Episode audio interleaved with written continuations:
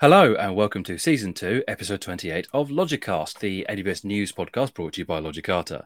I'm Jon Goodall, lead cloud engineer at Logicata, and I don't get to say as always about myself, but I am always here.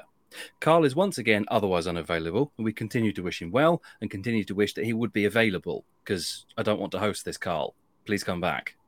Yeah, get well soon, Karl. I only have the one guest this week. We have Omkar Kadam. Uh, if you'd like to uh, tell us a bit about yourself, Omkar, that'd be great. Sure. Thanks, Jon. And hi, I am Omkar Kadam, and I I am currently a lead DevOps engineer. I incidentally I got promoted today. So yeah, this is the first public announcement via your podcast. uh, in in my work with cloud technologies, I mostly use AWS and help production support as well as platform engineering tools uh, teams to uh, deploy software successfully and if in case of any mishaps or any uh, anything gone wrong we help them to get it to a safe state or roll back and revert as as safely as possible and as quick as possible. So yeah it's pretty exciting stuff. That all sounds quite cool. That sounds a lot like we do generally as as logicata you know helping customers to deploy things cleanly, swiftly, and efficiently. And then if it all goes wrong, which in tech it inevitably does, helping them get back to a place where their production environments are all running. So that's all cool. This is also a first for Logicast. So we've made, made, I'm not sure we can claim the credit, but we've made a couple of AWS heroes. And now this is the first promotion announcement that we've had. Yeah, Shame it's not great. mine. It's great. Good stuff. Promotions are always cool.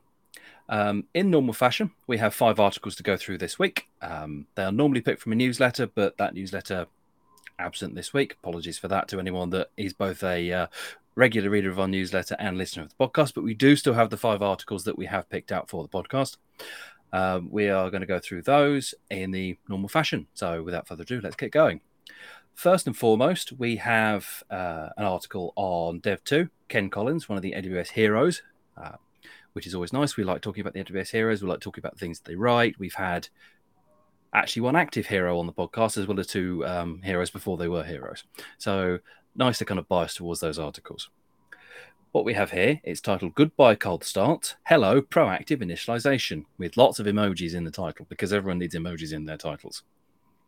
Don't get it, but there we are. What this one is going on about, what this is saying is since about March of this year, and for posterity reasons, that's March of 2023, in case this podcast does go on and on and on, which it might. Uh, AWS might have solved some, so this is couched quite heavily, of your cold start issues with proactive initialization.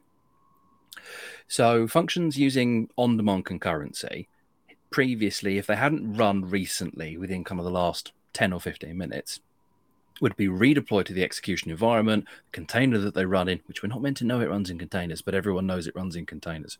Hmm, don't yes. get it. Um, would be redeployed to the execution environment. Container would be repulled, everything would be restarted, and your first um, start would be rather slower than your subsequent ones. I have personal experience of, say, Python containers containers, Python lambdas uh, on a cold start starting in sort of three and a half, four seconds, and then on a warm start starting in, you know, a couple of hundred milliseconds. So it, it's definitely a thing. And there have historically been a number of attempts at dealing with this. You can either reserve concurrency, provision some concurrency, which means that it's it's there and it's running, but you're always paying for it. There were some dirty hacks around calling your endpoint arbitrarily once every 10 minutes to keep things warm and kind of weird things like that. But According to this article, and it refers to another one as well, AWS may have solved this with proactive initialization. And what that's basically doing is when your execution environment starts to spin itself down, it will reinitialize itself again automatically for you, which is really cool. A bit, bit odd. I mean, from a cost and AWS perspective, a bit odd, but quite cool. Um, I don't know how much you do with uh, serverless, Omkar. I don't know if you want to come in on this. Yeah, sure.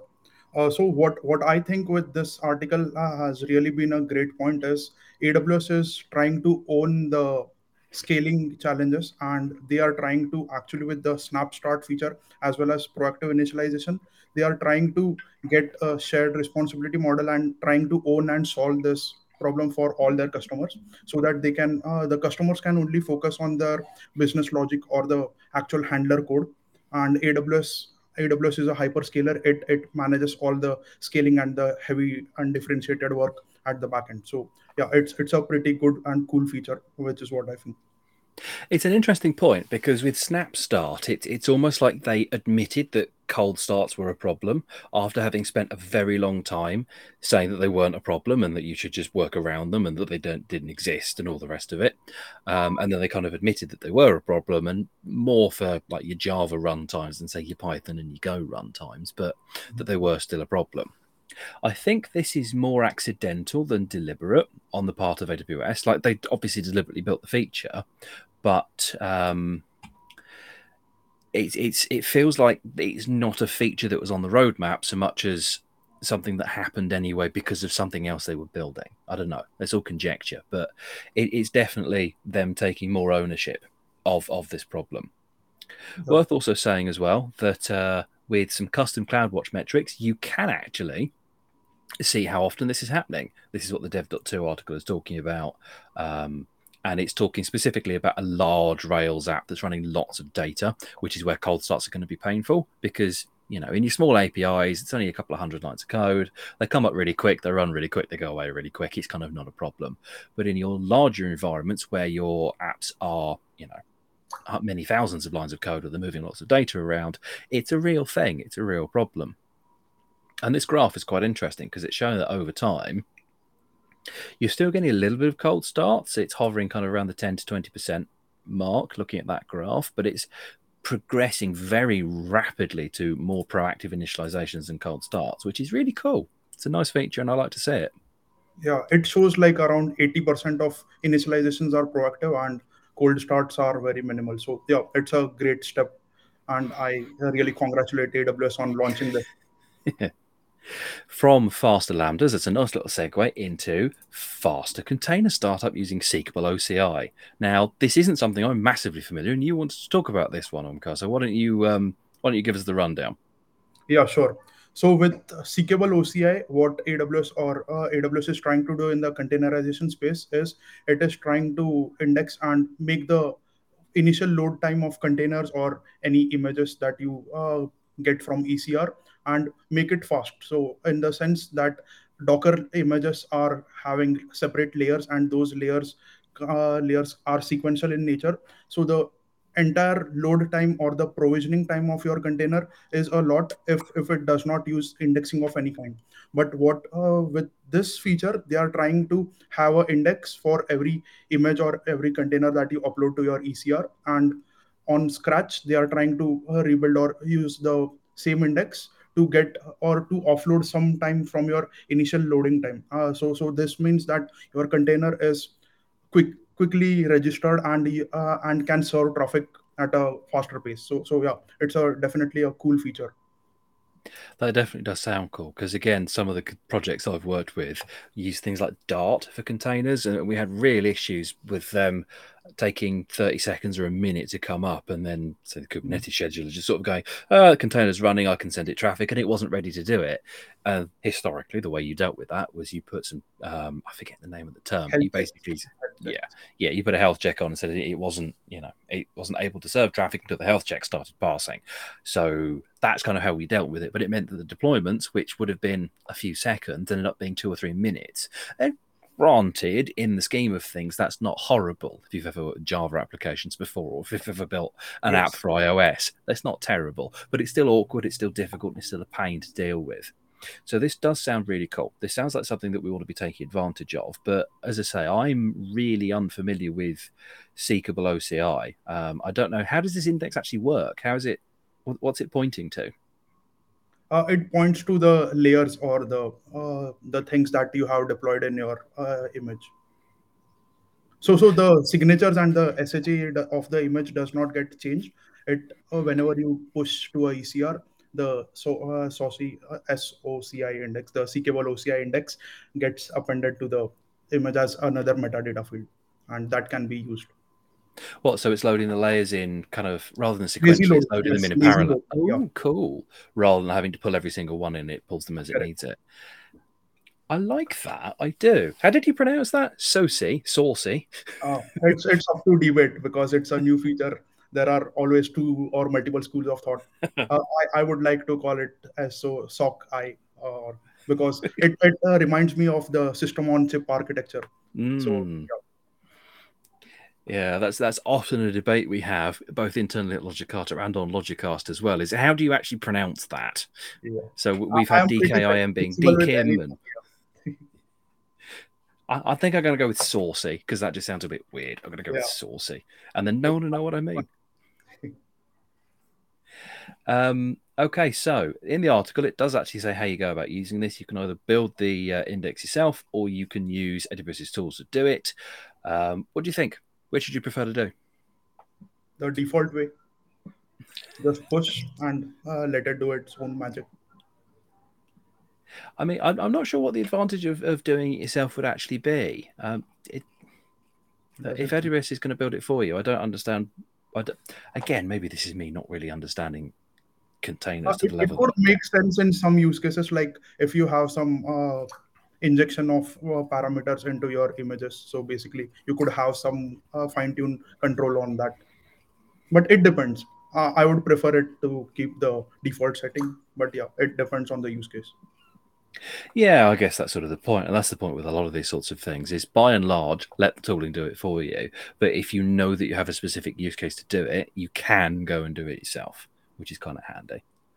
Lots of links in this as well, so you can kind of go through um, the article that it links out to from our original post. And then that links out as well. So you can go and look at the index builder and, and how CloudFormation and EventBridge is working with all these things. So you can get a really good look at this. But this is definitely something that's quite interesting, especially for folk using containerized workloads that take a little while to come up.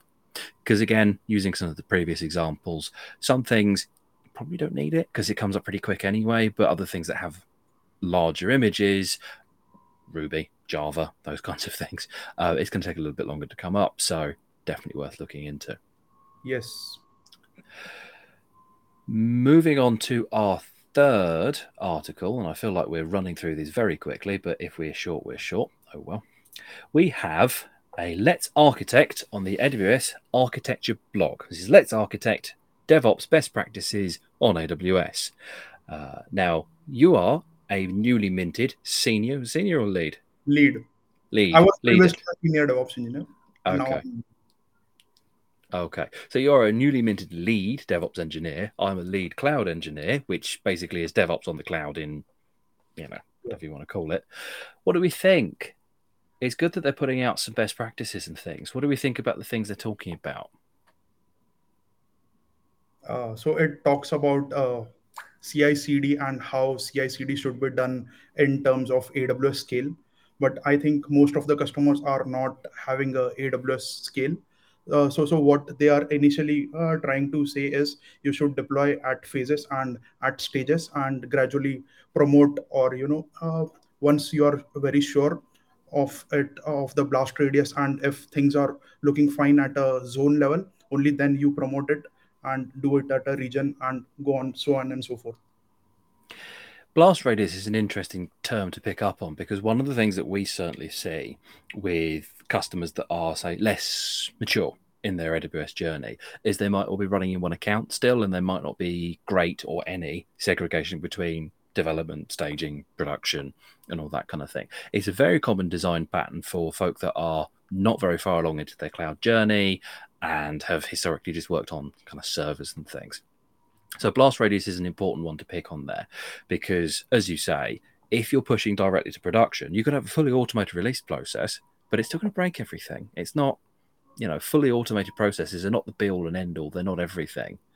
Um, it's important to make sure that you are building tests into these and that you are, as you say, limiting your blast radius so that if you do have something go wrong, it's gone wrong in a way that hasn't impacted your live running service. That being said, as you said at the start in your little intro there, if these things do inevitably happen, which they do, I mean, you work in tech, you've broken production. Everyone has broken production if they've worked in tech. It's it's almost like a badge of honor. It's a rite of passage. Everyone does it. It's important, and again, through this, um, that you have a a well kind of trodden, thought out, battle tested, you know, pick an adjective, uh, way of rolling back to a stable state or rolling forward to a stable state. Um, I don't know if this is talking about that particularly.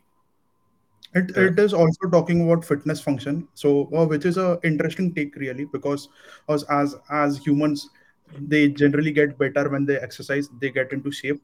Similarly, deployments once you have enough metrics and from past data, you could have more refined pipelines and refined flows if you try to understand the breaking points or things that usually get messed up and at which stage. So so fitness function is really something which everyone in the devops should take into consideration and bring it into their tool belt. So yeah that is that is a very exciting concept. And uh, i i would personally like to implement some kind of that uh, to you know uh, make the pipelines more safer and more reliable it's a very interesting one. I mean, this article, for those that haven't read it whilst they're still listening to us, so if you've not read it yet, uh, what this article is, it's basically uh, a, a, short article that's a link to a whole bunch of other articles. And it talks about things like um, CICD being your quote release captain. God, I hate those terms, but you know, being sort of the king of your world in the middle of your universe and all the rest of it. Uh, it takes you out to that. It shows you kind of all these nice blue green architectures and, and deployments and things. And then the next piece is using cloud fitness functions to drive evolutionary architecture. So again, it it goes out to another kind of series of blog posts on the AWS architecture blog, and that talks about how you can write functions that test uh, the fitness of your application, and that's things like your uh, user metrics, your Apdex scores, or security holes and logs that coming out to security and all those kinds of things. And it talks about observability and so on and so on and so on. And it gives you a nice little example of one. It talks about um, logged in. A, uh, it talks about events going out to uh, CloudTrail, and then you can look at the number of SSH sessions, and the idea being that the more sessions that people are logging in to your EC2s where the application is running, the less fit your application is because people are having to kind of go in and diagnose and kind of do things and massage the application and so on. So it's an interesting one. It's a lot less. Um, clear cut and obvious than say an automated regression test that says yes it all works and much more of a data over time soak testing i think it's called. I've certainly called it that before where you've run the application for a good little while and then you've got a metric of some description that says how much work have i had to do to keep this application running?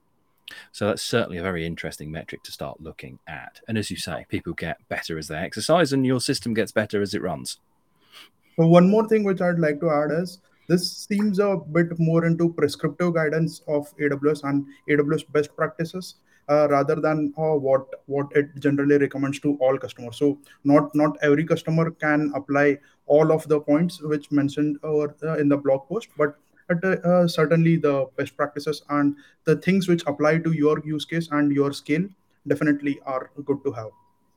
That's that's a very good point to raise, to be really honest, because I mean one of the arguments that I've had with people before is you know Netflix deploy twenty thousand times a day. Other streaming services are available. We're not them. Once a day is more than enough. Like it's fine. We're trying to get off once a month for crying out loud. Once a day is, is plenty. You know, going from once a month to twenty thousand times a day, it's just obscene. So it's it's always what is appropriate for your workloads. And yeah, it might not always be appropriate to say use that particular how many times have people logged into the server metric when part of your workflow is occasionally logging into the server to move some uploads around or something because you haven't automated that. So that's not always an appropriate thing to be looking at. But yeah, yeah. definitely so, some good in, pointers. Yeah, in our org we do uh, on-demand deploys and multiple deployments a day. So yeah, that's that's our uh, how we do. Yeah, it's a thing it's a thing. But yes, some good tips here, some good things to look into. Um, but just you know, beware of of trying to overfit your workload to their model rather than using their kind of tips. Speaking of models, finance people like models. Let's talk about money. We like talking about money on Logicast. We certainly like talking about how much money that people are spending on cloud. So let's do that. Our next one is an article on SiliconANGLE. I always say that wrong. Uh, a report from Gartner worldwide cloud infrastructure spending has topped $100 billion for the first time in 2022. Now, obviously, we're halfway through 2023 at this point, so this is. Um, it's not new, I suppose, but I guess the data has kind of finally been ingested and, and worked out and all that kind of thing. Most of that spending, as ever, is in infrastructure as a service, uh, because that's kind of what this is talking about. It's not not talking about cloud generally. Cloud spending is obviously quite a bit higher than that, but infrastructure as a service, so that's EC2s, um, RDS, I guess, uh, anything where you kind of provision a server, so Elasticache, and so on and so on. Anything that you get an EC2 bill for is saying that it has now passed across all the major providers a hundred billion dollars for the first time, growing the best part of thirty percent year on year. I mean, that's huge. That's massive. I don't know if you've got yes, any. it, uh, it's not thoughts? surprising. I think we, we are on that scale. Yeah. The only thing surprising over here is GCP is in fourth rank. Uh, uh, I, I expected it to be on the third. Yeah. So, yeah. I mean, when we talk about the quote big three quote, it's it's AWS, it's Microsoft, Azure, Azure, I don't know how you pronounce that, and it's GCP. And then you start talking about things like Tencent and Alibaba and IBM, and all you kind of talk about those in the same breath. But Alibaba is actually the third biggest, bigger than GCP. But I suppose, Yeah. I don't know, that might be a, a, a Chinese local workloads thing, that might be a data sovereignty thing. And certainly outside of, say, China region, it's not a provider that we would think to use because it is very China focused. And obviously, unless you're running workloads there, it's not a provider you'd really consider. Yeah, so so it is uh, mainly for mainland China and uh, the China specific workloads because they have some uh, more restrictive compliance requirements and uh, with the deep packet filtering thing and the China Great Firewall of China. Every every uh, cloud regulation is different in China. So yeah, they they have to have their own servers and own own stuff. So yeah. It's an interesting one because AWS does have a China specific region. They do have kit out there, but I, I don't know if that's just an anti Amazon thing. That's a wanting to use kind of the national provider. It's it's it's interesting. It's certainly interesting that they're bigger in revenue than Google in the infrastructure space. I did not expect that. Yeah. but Um, Google if- has done the most growth in terms of revenue, uh, other than the uh, main main providers. Yeah, that's an interesting point. We've seen this a couple of times over the past few years where Google is third or fourth, but they've consistently had the highest growth. But this is growth as a percentage, not growth as a number. So Mhm. even though they have a higher growth percentage than, say, AWS, and I'm sure it says it here in the numbers, but I suspect AWS's actual numbers have gone up more than Google's. But as a percentage, because they're working from a lower starting point, Google's percentages are higher. Yeah, AWS always had the first mover advantage in cloud space. Yeah, you're not wrong. You're you're very not wrong about that. Um, in terms of percentages, it does say in the article. Um, it do, I can't find it off the. Ha- uh, there we go. AWS is forty percent this year of the market versus thirty eight percent of last year. Uh, Microsoft is now twenty one and a half percent, Yeah. and uh, yeah, which has gone up by about one percent.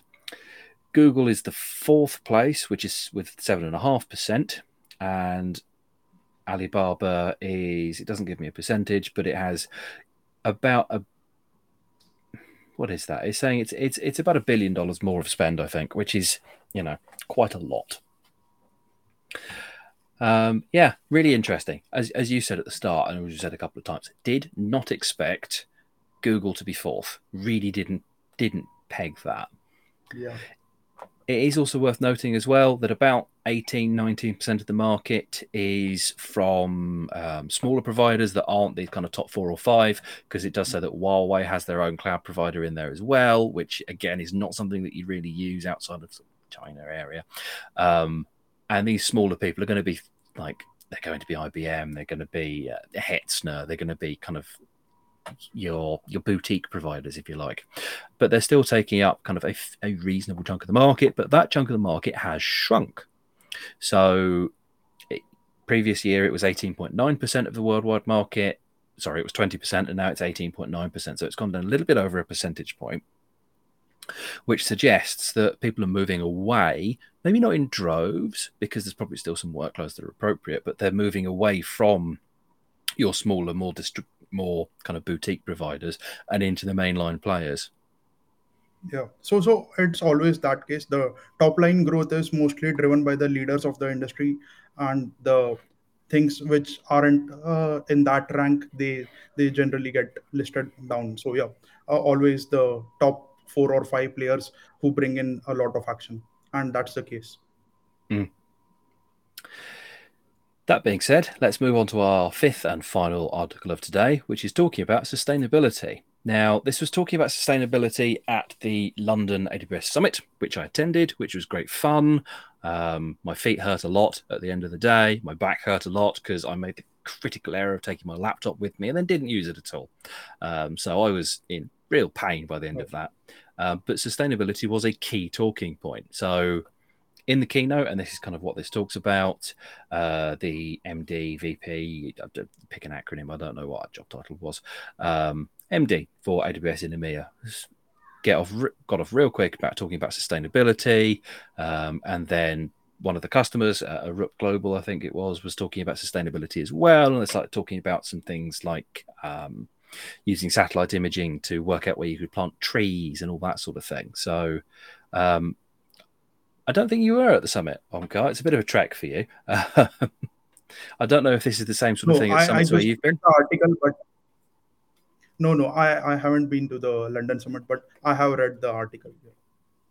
Yeah, so I don't know if this is such a thing that's spoken about in areas sort of closer to you in sort of summits and events more where you are, but certainly over here, um, in and certainly in the news media, it's a really big thing.